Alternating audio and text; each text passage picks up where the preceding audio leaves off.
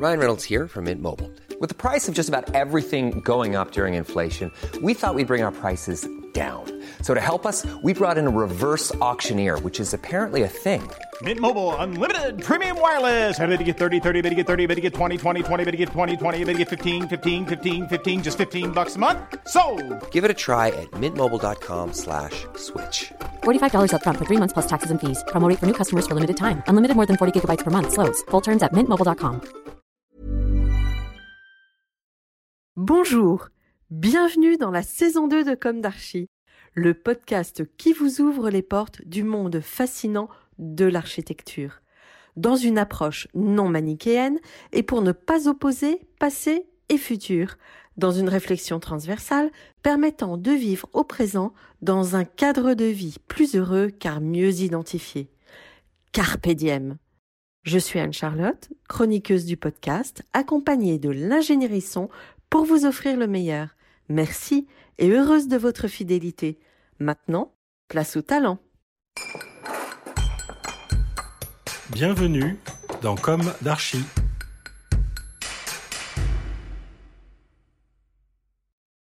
Chers auditeurs, ravis de vous retrouver aujourd'hui en compagnie d'Adrien Garcin. Bonjour Adrien. Bonjour Anne-Charlotte. Bienvenue dans Comme d'Archie. Vous êtes architecte diplômé de la très prestigieuse école Polytechnique de Lausanne, diplômé en 2007, et à la tête de l'agence Totem Architecture en association avec Dominique Delors. Votre agence Totem Architecture a été créée par vos parents en 1989. Vous l'avez rejointe fin 2015 en tant qu'associé. C'est bien ça? Tout à fait, c'est ça. Elle est située dans un bel appartement, a priori, d'après ce que j'ai vu, un bel appartement ancien. Oui, c'est un bel appartement euh, qui est boulevard euh, Victor Hugo à Montpellier, à deux pas de la place de la Comédie. On est au premier étage et on a un appartement qu'on a entièrement transformé euh, pour en faire notre agence. Hmm. D'ailleurs, je vous remercie d'avoir fait tout ce chemin pour répondre à cette interview. Et je suis particulièrement heureuse d'accueillir enfin au micro de Comme d'Archie une agence implantée en région. Tout à fait, effectivement. On est, moi, c'est toujours un grand plaisir de revenir à Paris pour une interview. donc, je vous remercie de cette invitation. Totem Architecture est bien identifié et résulte d'un parcours collectif solide au cours duquel l'on trouve le nom d'Henri Siriani, entre autres. Votre agence œuvre aujourd'hui pour les maîtrises d'ouvrage tant publics que privés, résidentiels, enseignement, équipements divers. Vous dites imaginer des lieux de vie, je cite, solides et délicats, économiques et confortables, sains et flexibles. Vous vous êtes récemment distingué avec la réalisation de la médiathèque de Frontignan, non loin de Montpellier. Très beau projet d'ailleurs.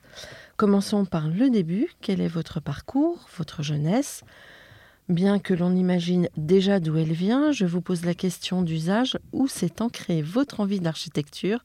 Comment se sont déroulées vos études, notamment l'ambiance à l'EPFL Alors, mon envie d'arch- d'architecture, c'est vrai que je, je pourrais difficilement la dater, car avec des parents architectes et un grand-père lui aussi architecte, j'ai complètement baigné dedans depuis euh, mon plus jeune âge. Donc, euh, mes parents sont originaires de Nîmes et Montpellier. Ils ont fait leurs études à Marseille et sont ensuite montés à Paris pour travailler chez Henri Sireni et Christian Ovette. Et c'est là que je suis né en 84. L'histoire que ma mère aime beaucoup raconter, c'est qu'elle me changeait sur les plans du musée d'art antique lorsqu'elle charrettait chez Henri Siriani. Alors vous, vous êtes vraiment tombé dedans quand vous étiez petit. En effet. Et donc en 1989, quand j'ai eu 5 ans, nous avons quitté Paris pour Nîmes, car c'est à ce moment-là que mes parents ont créé Totem Architecture. Ils ont euh, longtemps hésité entre s'installer à Nîmes, la ville de ma mère, ou Avignon, la ville de mon père. Et euh, leur choix s'est arrêté sur Nîmes, car euh, le maire de l'époque, Jean Bousquet, euh, était un maire très éclairé, très visionnaire pour la ville. Et il faisait appel à des architectes comme Norman Foster pour le carré d'art, euh, Philippe Stark pour euh, les aménagements publics et le logo de la ville, ainsi que Jean-Michel Villemotte ou Jean Nouvel pour, euh, pour le projet Nemosus euh, de logements sociaux. Mhm. Et euh, c'est vrai que la ville ne semblait pas coincée dans son patrimoine. Et euh, c'est une ville tellement unique avec les arènes, les férias, bref, ça, ça bouge à Nîmes. Et euh, j'ai donc grandi à Nîmes et j'y suis resté jusqu'à mes 17 ans. L'agence, c'était à la maison, c'était le centre névralgique de la maison. Et euh, on peut dire que euh, l'endroit où toute la famille se retrouvait, c'était pas le salon, mais l'agence. On y jouait, on y faisait nos devoirs. Je passais des heures à dessiner, à aider mes parents, à commenter les rendus. Et quand j'allais chez mes grands-parents à Avignon, c'était l'agence de mon grand-père qui m'intéressait le plus. Et puis mes parents, je les ai toujours entendus parler d'architecture, le midi, le soir, les week-ends. Tous nos voyages étaient l'occasion de découvrir de nouveaux projets. Donc euh, je ne me souviens pas avoir voulu être autre chose qu'architecte. Et c'est drôle parce que ça semble couler de source et pourtant euh, j'ai deux petites sœurs qui ont c'est ce que j'allais vous qui sont pas du tout question. voilà dans la profession et, euh, et, euh, qui ont euh, des trajectoires très différentes. Donc euh, pendant mon enfance à l'école, on me disait souvent que j'étais dans la lune, un peu rêveur et c'est vrai que les études d'architecture m'ont complètement révélé et c'est là que je me sentais à ma place euh, dans ce nouveau euh, cet environnement que je connaissais depuis euh, toujours. Alors, quand vous avez quitté Nîmes, c'était un peu patatras, là Vous êtes arrivé, vous avez atterri où direct? Alors direct, je suis d'abord allé à Marne-la-Vallée, donc euh, j'étais Ouais. très enthousiaste de retrouver mon Paris euh, natal euh, pour les études. Donc j'ai choisi l'école d'architecture de Marne-la-Vallée parce qu'elle avait, c'était une école toute récente, elle avait une approche Du territoire. du territoire, voilà, qui était pour moi très très pertinente. Et j'ai eu des très bons enseignants pendant mes deux premières années. J'ai eu Isabelle Biro en projet, Philippe Barthélémy, Marc Mimram, euh, Bruno Persson, bref, des, des grands, euh, des grands professeurs. Et ensuite, j'ai profité du cycle d'échange Erasmus pour euh, partir à l'école polytechnique fédérale de Lausanne. Vraiment, j'ai choisi Lausanne par rapport au- au- à la pédagogie qui était vraiment très, très à la pointe dans cette école. Oui, c'est toujours une grande école, C'est toujours une grande école, effectivement. Mmh. J'ai eu des professeurs comme Patrick Berger en projet, euh, Jacques Lucan pour la théorie de l'architecture, euh, Roberto Gardiani pour l'histoire de l'architecture. Donc j'ai eu des, des très, très bons professeurs euh, dans cette école. C'était des très bonnes années en Suisse. Mhm. C'était bien la vie d'étudiant en Suisse, alors? Oui, c'était une vie. Ouais, c'est c'est une ville très agréable quand on est étudiant. euh, vraiment, c'est j'ai beaucoup apprécié ce, ce climat. C'est vrai que c'est j'ai beaucoup travaillé parce que c'est vraiment des études où on travaille énormément. Mais euh, j'ai passé des, des bonnes années en Suisse. Donc, vous sortez de l'école et euh, au début de votre activité, vous intégrez l'agence parisienne, je crois, emblématique de Jacques Ferrier. Tout à fait. Alors, euh, c'est vrai que euh, le PFL, on est tenu de faire un stage d'une année euh, dans une agence d'architecture. Et j'ai choisi l'agence Jacques Ferrier. Donc, j'avais beaucoup aimé son livre Stratégie du disponible, qui était sorti en l'an 2000. Et qui plus est, comme moi, il est originaire du sud de la France, ce qui me rapprochait de lui. Mhm. Donc j'ai choisi cette agence comme stage et euh, euh, donc je me suis vraiment éclaté pendant ce stage. J'ai vu plein de projets différents, j'ai rencontré de super architectes et euh, j'ai tellement aimé son stage chez lui que je suis retourné chez lui à la sortie de mes études après le, avec le diplôme en poche de l'EPFL Euh, et j'y suis resté quand même 8 ans et j'ai appris énormément de choses à ses côtés. Donc j'ai appris la rigueur, la créativité sur les concours. Et euh, le projet qui m'a le plus animé, euh, c'est le siège social d'Achète Livre, euh, sur lequel j'ai travaillé pendant 5 ans, du concours euh, jusqu'à la livraison du bâtiment. Mhm. Euh, et donc c'est vrai que c'est assez rare dans une agence d'avoir cette chance de participer à un concours du début jusqu'à la, jusqu'à la fin. Et c'est à la fin, donc après la livraison de ce projet que j'ai ressenti un vide parce que j'y avais travaillé pendant 5 ans. Et c'est là que j'ai ressenti le besoin d'écrire et de construire ma propre architecture. Et ça coïncidait aussi avec la fin d'un cycle pour l'agence de mes parents, l'agence Totem, qui à mes yeux venait de livrer, comme on dit en anglais, sa masterpiece avec le projet de la médiathèque euh, Montaigne à Frontignan. Et euh, ils avaient envie de raccrocher et euh, ils ont été nommés pour l'équerre d'argent et plus tard pour le prix Miss Vendéro pour ce bâtiment. Et euh, je me souviens, je les ai accompagnés pour la cérémonie de remise du prix, l'équerre d'argent. Le projet d'achat de livre était aussi dans les nommés. C'est là que j'ai eu des clics et je me suis dit, voilà, c'est maintenant. euh, il faut que, je, il faut que je, je reprenne les rênes de l'agence euh, parentale. Et euh, j'ai quitté du coup l'agence Jacques Ferrier fin 2015, avant Noël. Et, et voilà, pour descendre dans le, dans le midi et pour euh, changer de vie Ouais. et reprendre l'agence euh, familiale. Ça a été euh, un moment d'accomplissement où vous regrettiez Paris Enfin, Alors, euh, beaucoup, beaucoup de Parisiens euh, partent hein, en ce moment. oui, c'est clair qu'en ce moment, Ouais. euh, avec Vous avez anticipé ce mouvement peut-être, ouais, c'est sûr. Ouais. Non, je regrette pas mon choix. C'est vrai que au niveau qualité de vie, le, le sud de la France a, a beaucoup d'avantages, surtout quand on a des enfants. Et puis j'avais besoin aussi de retrouver, par rapport au projet, c'est vrai que j'ai beaucoup d'admiration pour les, les, agences parisiennes qui ont des projets aux quatre coins de la France, et même à l'étranger, mais moi j'ai un rapport vraiment passionnel au projet, et j'aime vraiment être à son cœur, et, c'est pour ça qu'être en région, ça permet d'être vraiment présent sur ces projets, mmh. et de connaître les, plus les partenaires avec qui on fait les projets, d'avoir des rapports avec plus, plus directs avec les bureaux d'études et les entreprises du bâtiment, et euh, c'est voilà, je trouve que c'est très différent. Les gens sont plus stables euh, que dans les grosses structures nationales. Et ils sont souvent aussi à leur compte, donc forcément, ils sont plus impliqués et passionnés dans ce qu'ils font. Et euh, à ce titre, voilà, je suis persuadé que quelqu'un qui connaît le territoire, son climat, son ensoleillement, son histoire, a forcément un, avantage pour faire des bons projets. Hmm. J'aimerais que vous précisiez la transmission filiale du métier, car quelque part, vous avez doublement appris, et à l'école, et par immersion familiale. Alors oui, c'est clair que c'est un métier euh, c'est un métier passion, donc euh, il y a tout cet apprentissage que j'ai fait au fil de, mon enfance et euh, mon adolescence au contact direct avec, avec mes parents et leur agence qui était dans la maison. ensuite, l'école m'a appris énormément, bien sûr. En plus, j'ai fait donc Marne-la-Vallée et, et, le PFL, donc c'est des écoles qui ont quand même une, une, ligne commune sur la pédagogie, qui se retrouvent. Il y a des professeurs qui sont dans les deux écoles donc j'ai pas senti une, une, rupture quand j'ai changé d'école euh, d'architecture. Mais euh, c'est vrai qu'une fois le diplôme en poche, on est, je pense qu'on n'est pas encore euh, apte pour se lancer à son compte. Il faut encore apprendre et, et les huit ans passés à l'agence, au sein de l'agence Jacques Ferrier, m'ont énormément appris sur la pratique du métier. Et j'ai pu vraiment travailler sur des projets à des échelles très différentes des projets que j'aurais pas eu la chance de pouvoir euh, faire euh, dans l'agence euh, familiale de Totem. Donc clairement, je, remercie énormément Jacques Ferrier par rapport à toute sa pédagogie, tout l'apprentissage que j'ai fait au sein de cette, grande agence. Et ensuite, donc quand j'ai rejoint l'agence parentale, j'ai là aussi j'ai pu compter sur ma mère Dominique pour, pour m'apprendre encore des choses que je n'avais pas appris chez, chez Jacques Ferrier faire des candidatures, répondre à des appels d'offres, faire aussi l'administration de l'agence. C'est oui, tenir la maison. Tenir la maison, voilà, mhm. exactement. La boutique. Tenir la boutique, ouais. Donc euh, c'est en ça que euh, j'ai vraiment eu euh, des, un parcours très très varié et c'est ça qui est, qui est enrichissant. C'est un bel accompagnement en tout cas. Et quand vous étiez enfant, vous faisiez des maquettes Alors j'adorais dessiner et, oui, j'aimais bien vous le disiez, voyager. On voyageait beaucoup avec mes parents. Euh, et je faisais, oui, des maquettes. Euh, je, traînais toujours dans l'agence à commenter, à dire celui-là, ce concours-là, vous n'avez pas le gagné. euh, voilà, j'aimais bien passer du temps euh, dans l'agence. Et vos sœurs, elles aimaient ça? Ah ben, mes sœurs, elles ont eu, voilà, comme je disais, un parcours très, très différent. Elles ont, non, elles ont, elles ont jamais accroché trop avec l'architecture. Bon, elles ont quand même voyagé avec nous, hein, mais elles étaient, elles n'ont jamais euh, eu cette, euh, cette envie de...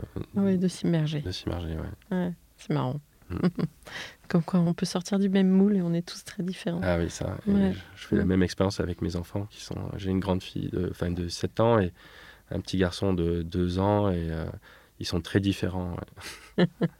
bon, vous avez déjà repéré des, des affinités? Ah oui, bah, ouais, les deux aiment bien dessiner déjà. Ah bon Et une petite dernière anecdote, c'est vrai que l'agence qu'on a à Montpellier, euh, on, a, on, est sur le, on est boulevard Victor Hugo et on s'est rendu compte que mon arrière-grand-père avait les bureaux de son imprimerie euh, juste à deux numéros de, dans le boulevard Victor Hugo. Donc ça, ah c'était aussi euh, une, anecdote générationnelle. Ouais, c'est intéressant.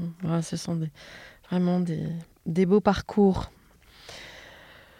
Alors, euh, vous êtes encore euh, assez jeune, même très jeune pour un architecte. 37 ans. Ouais.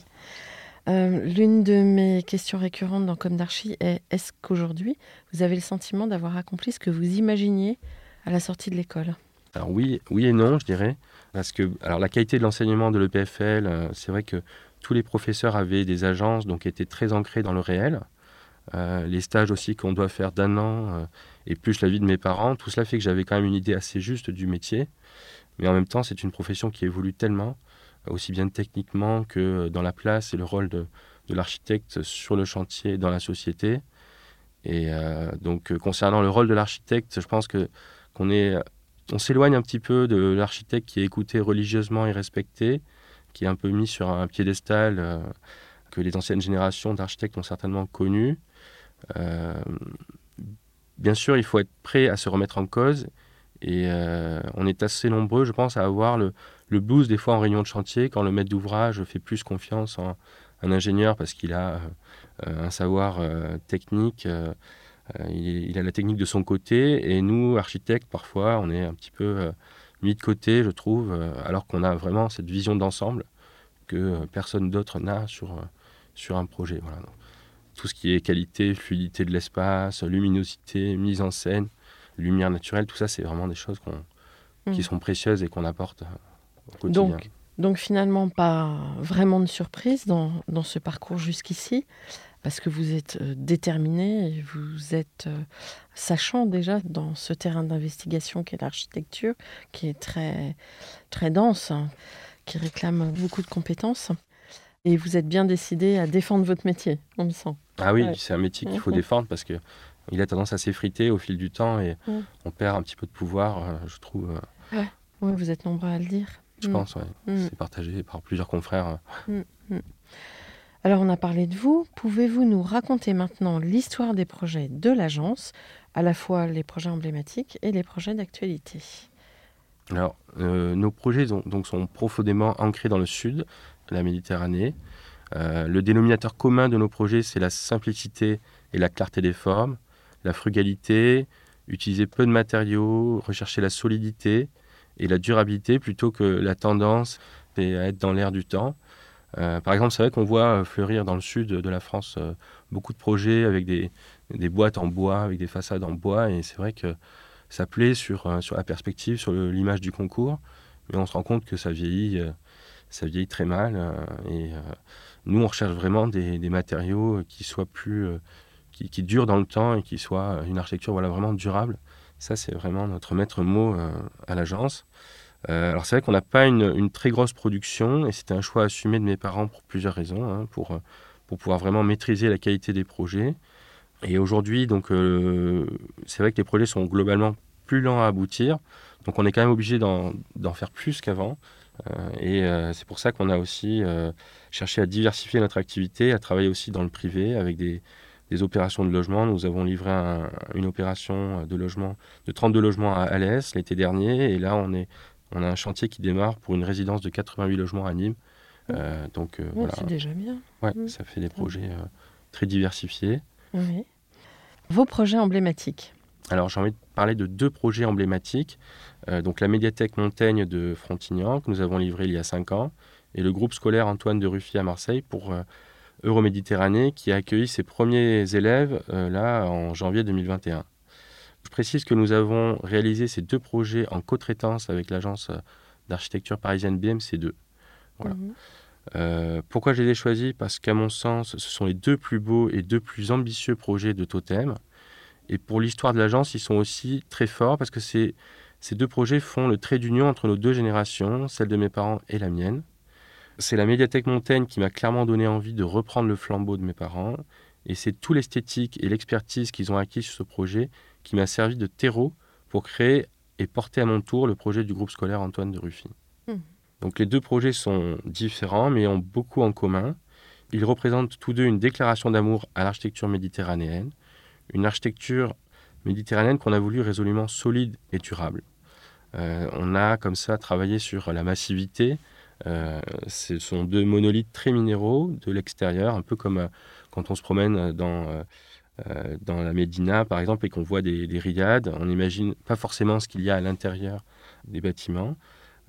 Et ce sont aussi deux programmes, donc une école et une médiathèque, qui ont des symboliques très fortes par rapport à leur quartier. Donc voilà. Les contraintes pour le groupe scolaire Antoine de Ruffy, c'était de faire avec un site extrêmement urbain et une très forte densité. Et il fallait donc exister avec un bâtiment de 4 étages en mitoyenneté avec des bâtiments de logement qui font 15 ou 16 étages voilà, c'était aussi pour ça qu'on a, fait ce bâtiment assez fort et massif de l'extérieur pour que son échelle ne soit pas euh, euh, écrasée par, euh, par le bâtiment voisin. Et pour les deux bâtiments, nous avons vraiment fait un travail d'une grande précision sur l'enveloppe, la matière, la façon dont elle vibre avec la lumière. Pour la médiathèque, c'est un béton qui reprend la lumière du soleil avec, et qui la fait vibrer avec ce motif de planche de coffrage en bois. Euh, pour Ruffy, c'est un béton plutôt blanc avec des bandes sablées, des bandes poncées. et la prouesse pour, pour Marseille, c'est qu'on a réussi à, faire le bâtiment entièrement en béton bas carbone. Mhm. donc un béton où le ciment a été remplacé par des, laitiers des, qui viennent des hauts fourneaux de Fosse-sur-Mer. Euh, donc euh, ça permet de réduire vraiment l'impact carbone du projet et on répond au label E3C-, euh, ce qui est un peu une première pour un groupe scolaire, en tout cas dans le sud de la France. Mm. Donc tout le béton a été fait, il y avait une centrale à béton sur le chantier, le béton a été entièrement réalisé sur place. On aime aussi beaucoup jouer avec la lumière naturelle, l'apprivoiser, la structurer pour qu'elle génère du graphisme sur le bâtiment. On la cadre aussi par exemple avec des petites ouvertures qui peuvent être vues comme la réinterprétation d'un mouche arabier, euh, mais aussi des plus grands percements avec des embrasures inclinées qui cadrent des vues pour le groupe scolaire Antoine de Ruffy. Et euh, ce monolithe est complètement ajouré au fur et à mesure qu'on parcourt le bâtiment sur une trame de 120 cm. Et donc cette trame très, très présente structure et apporte vraiment du graphisme euh, et génère un, très beau euh, jeu d'ombre au fil de la journée. Le dernier point commun entre ces deux bâtiments, c'est notre démarche environnementale très engagée et notre conception bioclimatique très aboutie. Donc euh, la massivité de la médiathèque et du groupe scolaire Antoine de Ruffy n'est pas qu'esthétique, elle a un vrai rôle bioclimatique, car c'est la meilleure parade pour créer de l'inertie et donc du confort thermique été comme hiver. La récompense de tout ce travail sur l'environnement, c'est que la médiathèque euh, de Frontignan a reçu le label BDM, Bâtiment durable méditerranéen, niveau or, et que le groupe scolaire Antoine de Ruffy, lui, a eu le, le niveau argent, voilà, ce qui est une première pour une école à Marseille. Bravo. Donc ensuite, euh, pour reprendre et contraster avec la rigueur, on va dire, de la façade extérieure, euh, toujours dans la logique d'une architecture méditerranéenne, on a voulu que l'intérieur soit beaucoup plus chaud et enveloppant pour l'école, on a vraiment créé une machine très joyeuse euh, avec des courbes. On a utilisé beaucoup de bois, du mélèze des Alpes dans tous les aménagements intérieurs. Et euh, la cour de récréation aussi est tout en courbe et en douceur. Et en complément des aménagements bois, nous avons travaillé sur des ambiances très colorées avec une palette euh, totalement méditerranéenne, du jaune, de l'oranger, du bleu azur, du vert olive, une réponse qui réchauffe totalement le béton brut et nous l'espérons va traverser les modes et les époques. Euh, donc toutes ces libertés nous ont été permises grâce à une structure poteau-poutre qui libère complètement le plan et qui permettent de faire évoluer le projet dans le temps assez facilement. Et puis le point commun de ces deux projets, c'est qu'on a des cadrages sur notre mer Méditerranée, pas de cadrage trop offert, mais quand même, pour la médiathèque, ce sont d'abord des étangs et la lagune, et au loin la mer que l'on peut voir depuis la terrasse de lecture. Et pour Marseille, c'est assez magique parce que depuis la cour de récréation qui est au deuxième étage, les enfants jouent entre la tour de la Marseillaise de Jean Nouvel et la tour de la CMA-CGM de Zaha Hadid. Et euh, ils ont une vue sur le port avec les énormes paquebots qui, qui s'apprêtent à traverser la, Méditerranée. Mmh. Euh. Alors, comment est composée votre équipe? Alors, on est une petite équipe, entre 5 et, 6. Et ce qui est intéressant, c'est qu'on est vraiment une équipe intergénérationnelle. Donc, mes parents ont la soixantaine, moi j'ai 37 ans, et l'équipe a entre 25 et 30 ans. Donc c'est vrai que mes parents sont de moins en moins présents. Mon père a pris sa retraite et euh, euh, on est tous en tout cas passionnés. Euh. et puis la partie invisible de l'iceberg, pour un architecte, c'est la famille. On est dans un métier passion, très prenant. Alors je ne pense pas que les autres archives vont me contredire, mais c'est bien plus qu'un choix de carrière, l'architecture. C'est, c'est avant tout un vrai choix de vie. Alors je vous avoue que c'est toute ma petite famille qui vit au rythme de l'agence, qui vient parfois le week-end à l'agence et qui m'accompagne faire des visites de sites et prendre des photos les week-ends. Alors peut-être qu'il y aura encore une nouvelle génération d'architectes. Ouais, peut-être. en 2018, votre agence a déménagé de Nîmes à Montpellier. C'est ça. Et quelles étaient les raisons de ce déménagement? Donc c'est vrai que bien sûr on reste très attaché à la ville de Nîmes, on a encore des, beaucoup de projets à Nîmes, beaucoup de clients qui sont à Nîmes, mais c'est vrai qu'en 2018 on a déménagé pour des raisons euh, familiales, euh, et il y avait aussi beaucoup de, bonnes raisons de s'installer à Montpellier, qui est une ville euh, hyper dynamique. Elle accueille euh, de plus en plus de nouveaux habitants. L'urbanisme est très intéressant à Montpellier. Il y a, il y a plein de, bâtiments de grande qualité, de très bonnes agences à Montpellier. Il y a aussi une cinquantaine de promoteurs qui sont à Montpellier. Donc on, a, choisi de s'installer du coup dans le centre-ville de Montpellier, à deux pas de la gare, juste derrière la, place de la Comédie, et de manière à vivre vraiment à fond la vie à Montpellier. Et on vient tous à l'agence en trottinette, en vélo ou à pied. Et on est à deux pas de la gare, ce qui fait qu'on peut facilement rayonner dans tout l'arc méditerranéen. Voilà, donc, mmh, mmh. donc, vous avez choisi le, la dynamique. La dynamique montpelliéraine et aussi la mmh. proximité c'est une ville qui est en, un quart d'heure, on est à la mer. C'est vraiment une ville qui est, qui est très bien placée et très agréable à vivre. À vivre. Mm. Parce que c'est important quand on a aussi euh, une famille, euh, c'est pouvoir être dans un cadre de vie euh, très agréable. C'est vrai que quand on est à Montpellier, les week-ends, on a l'impression de, partir en vacances. On, est dépaysé en un quart d'heure en voiture. Ça, c'est mm. vraiment une qualité de vie qu'il y a dans le sud qui est. Ouais. Et d'ailleurs, est-ce que c'est ça qui fait vraiment la différence avec euh, Paris? Ou est-ce que vous avez encore noté des différences, ah même au ben, niveau de votre pratique et de votre métier? Euh, clairement, oui. Alors Paris, euh, c'est vrai que Paris, moi, j'avais besoin de, de, m'en échapper au moins une fois par mois, d'aller à la mer. c'est une ville qui, est, que j'ai adorée. J'ai passé de très très bonnes années à Paris, mais on a besoin de, s'en échapper quand même mmh. régulièrement. Et et c'est vrai que dans le Midi, il y a cette euh, proximité avec la nature qu'on n'a pas à Paris, enfin plus difficilement. Et, euh, et après le climat, bien sûr, hein, euh, c'est vrai que quand on a goûté au climat du méridional, on n'a plus envie de remonter. Mmh. Et vos conceptions, du coup, elles sont plus ancrées dans le paysage? Tout à fait. Alors c'est vrai que bah, Paris, on, comme je disais, les agences parisiennes peuvent rayonner un petit peu partout en France, moi j'ai très peu construit finalement à Paris. Bon, le siège social était à Vanves, de hmm. Chète, mais euh, c'est vrai que l'agence avait des projets un peu partout en France et dans le monde, hein, en Chine, à Shanghai. Et, hmm. c'est vrai que j'avais besoin de me recentrer sur euh, des paysages, un climat, euh, recentrer mon architecture plus en lien avec, avec son milieu. Voilà, vraiment, c'était pour moi important pour pas se, se, perdre dans des, des architectures très, très diverses et et mm. déraciné. Voilà. J'avais besoin vraiment de retrouver un lien avec le paysage. Mm. Vous répondez à des appels d'offres partout en France, voire même à l'étranger? Non, alors c'est vrai que nous, on, se, on répond sur tout, on va dire tout l'arc méditerranéen, on va dire de Toulouse à, euh, jusqu'à Nice, en gros. Euh, voilà. Mais euh, pas, on s'éloigne pas plus que ça. Alors peut-être qu'on va, on va devoir le faire, hein, mais qu'on reste plutôt dans Concentré sur votre région. Pour pouvoir mm. Euh, Vous êtes dans les circuits courts C'est ça, on est. Mm. C'est vrai que Marseille, c'est le projet qui était le plus éloigné de nos bases pour le, pour le moment. Bon. Oui, donc vous êtes. Euh, et vos parents euh, travaillaient comme ça aussi? Oui, tout à fait. Mm. Comment imaginez-vous le monde d'après? On en parle beaucoup aujourd'hui. Et quels seraient vos rêves d'architecte pour le futur? Parce que vous êtes encore en devenir, vous êtes plein d'avenir. Euh, alors, c'est vrai que je suis profondément optimiste et même si la période est très questionnante, euh, elle nous fait euh, nous remettre profondément en cause. J'ai envie de croire que le monde d'après sera meilleur et plus beau.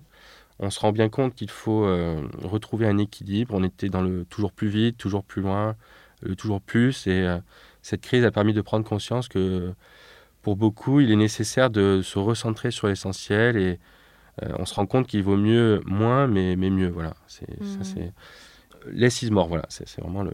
J'ai aussi l'impression que l'on retrouve de l'admiration et de l'intérêt pour les, artisans et les savoir-faire locaux aussi grâce à, cette crise. Donc, mm. euh, Alors les morts, c'est un clin d'œil, à, bien sûr, Miss Van der Rohe. Mm. Euh, donc pour l'architecture, ça veut dire penser aux usages et à leur évolution, euh, permettre à des bâtiments qui vont pouvoir évoluer dans le temps. On a bien vu qu'avec la crise sanitaire, tout a basculé du jour au lendemain. Euh, par exemple, les bureaux se sont vidés. Alors qu'est-ce qu'on fait des bureaux? On les laisse vides, on, les détruit. Euh, tout ce c'est, voilà, il faut vraiment penser à, des bâtiments qui peuvent euh, évoluer dans leurs usages dès, dès la conception des, projets. Voilà, ça c'est, mm. C'est une des leçons de cette crise mm-hmm. sanitaire. C'est vrai que j'ai beaucoup défendu le local. d'un autre côté, je vis dans une époque sans nostalgie et je suis aussi très optimiste parce que je trouve que par exemple, avec tous les réseaux sociaux, donc on s'est, on s'est mis vraiment à communiquer sur les réseaux sociaux, on voit euh, que c'est une fenêtre ouverte sur le monde et on voit euh, tous les jours des projets euh, incroyables et qu'on n'aurait peut-être jamais vu si on n'était pas connecté. Et moi, je m'émerveille tous les jours du travail de mes confrères de par le monde et de voir à quel point il y a de bons architectes sur la planète. et j'ai aussi commencé l'enseignement cette année à l'école d'architecture de Montpellier. Et le contact avec les jeunes, même s'il est un petit peu particulier en cette période, me rend aussi très optimiste sur, sur l'avenir. Et alors le rêve? Ou les rêves? Euh, bah, Mes rêves d'architecte, bien sûr, c'est de, de construire, euh, d'avoir euh, accès toujours à la commande publique qui, est, qui est compliquée. c'est construire des bâtiments avec des usages très différents, construire des bâtiments variés, continuer à avoir l'opportunité de, faire des, des, projets et de, ne jamais s'arrêter voilà, à livrer des bâtiments. Alors un message aux institutions Mm, tout à fait. Choyez cette commande publique. ouais, ça c'est surtout en ce moment. Il faut vraiment que, voilà, que les commandes publiques euh, euh, affluent de nouveau parce que là, c'est vrai qu'on est en période de crise et euh, il faut, il faut que l'État nous aide pour, mm. pour, qu'on ait du travail et que le bâtiment, que toute l'économie du bâtiment puisse être relancée. Mm. Mais le Sud est assez dynamique. Hein. Oui, mais euh, en ce moment, c'est vrai qu'on est quand même dans une période assez, ralentie. Hmm. Alors, quel conseil donneriez-vous aux étudiants en architecture aujourd'hui? Alors, premier conseil, voilà, de jamais s'arrêter de rêver, parce que c'est la base pour moi quand on est architecte. Il faut euh, croire très fort en soi. Euh, c'est très difficile d'accéder à la commande. C'est dur de démarcher les maîtres d'ouvrage, de candidater. C'est pas des choses qu'on nous apprend forcément à l'école. Et puis une fois qu'on a obtenu cette, euh, cette, commande, il faut être à l'écoute de l'utilisateur, mais il faut aussi croire en soi et en son projet, car l'architecte a une vision d'ensemble qui permet de garantir la qualité globale du bâtiment, la qualité environnementale, l'esthétique, l'usage, et l'architecte est le seul à pouvoir susciter des émotions au contact du bâti qu'il imagine. Euh, et puis techniquement, il faut aussi croire en soi pour pousser les entreprises à trouver de nouvelles solutions, à se dépasser, des nouveaux procédés pour construire l'image du projet. Donc il ne faut pas non plus céder aux sirènes des tendances, euh, il faut trouver euh, son architecture, son vocabulaire et surtout ne pas rester qu'entre-architecte. Il n'y a rien de pire que l'entre-soi, il faut... c'est pour les gens qu'on construit les bâtiments et pas pour les confrères. Et l'architecture, elle se nourrit de tout, de la société, des gens, de la nature. Alors c'est vrai que la période est compliquée en ce moment, mais dès que vous le pouvez, euh, marchez dans la nature, allez voir des films, des spectacles, des concerts, vivez la vie tout simplement, quoi. Car l'architecture, elle se nourrit de tout ça et les architectes doivent être à l'écoute du monde. Mmh. Bah écoutez, on, va vous suivre de près. Ah, j'espère, merci. Hein, vous êtes une agence pleine euh, de promesses, en tout cas. Euh, c'est une belle histoire, ce renouvellement des générations. Mmh. On avait accueilli ici Frédéric Quevillon, de l'agence A-Concept et qui a aussi repris euh, l'agence de son papa qui est à peu près dans les mêmes âges que vous. Et je trouve que c'est toujours touchant. Ce sont de très belles histoires. Voilà. Euh, que diriez-vous en mot de la fin? Bah, C'est vrai que par rapport aux entreprises familiales, c'est vrai que je pense qu'il y a euh, une entreprise familiale, il y a vraiment quelque chose qu'on qui, est très fort, un lien très fort entre les générations. Et je pense qu'on on se fait énormément confiance euh, d'une génération à l'autre. Et je pense que ça, c'est un, un, atout pour ce métier où il faut être euh, très solide et, euh, et très soudé. Et c'est vrai que je crois beaucoup aux entreprises familiales, voilà. pas que dans l'architecture, hein, de manière générale. Mmh. Mmh. Bah, écoutez, merci beaucoup. de votre venue de Montpellier jusqu'au studio Remix pour enregistrer comme d'archi. Et puis euh, à très bientôt euh, en anglais sur le projet Antoine de Ruffy, avec un texte que vous avez écrit et qui sera lu par Esther. À très bientôt. Merci. Au revoir.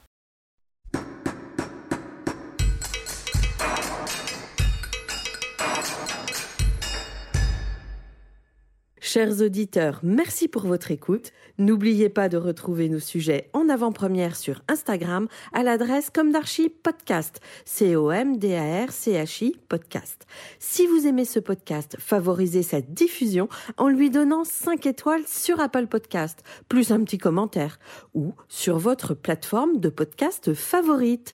Et surtout, abonnez-vous pour écouter tous nos épisodes gratuitement. À bientôt, et d'ici là, Prenez soin de vous. Imagine the softest sheets you've ever felt. Now imagine them getting even softer over time. That's what you'll feel with Bowl and Branch's organic cotton sheets. In a recent customer survey, 96% replied that Bowl and Branch sheets get softer with every wash. Start getting your best night's sleep in these sheets that get softer and softer for years to come. Try their sheets with a 30-night guarantee. Plus, get 15% off your first order at bowlandbranch.com. Code BUTTERY. Exclusions apply. See site for details.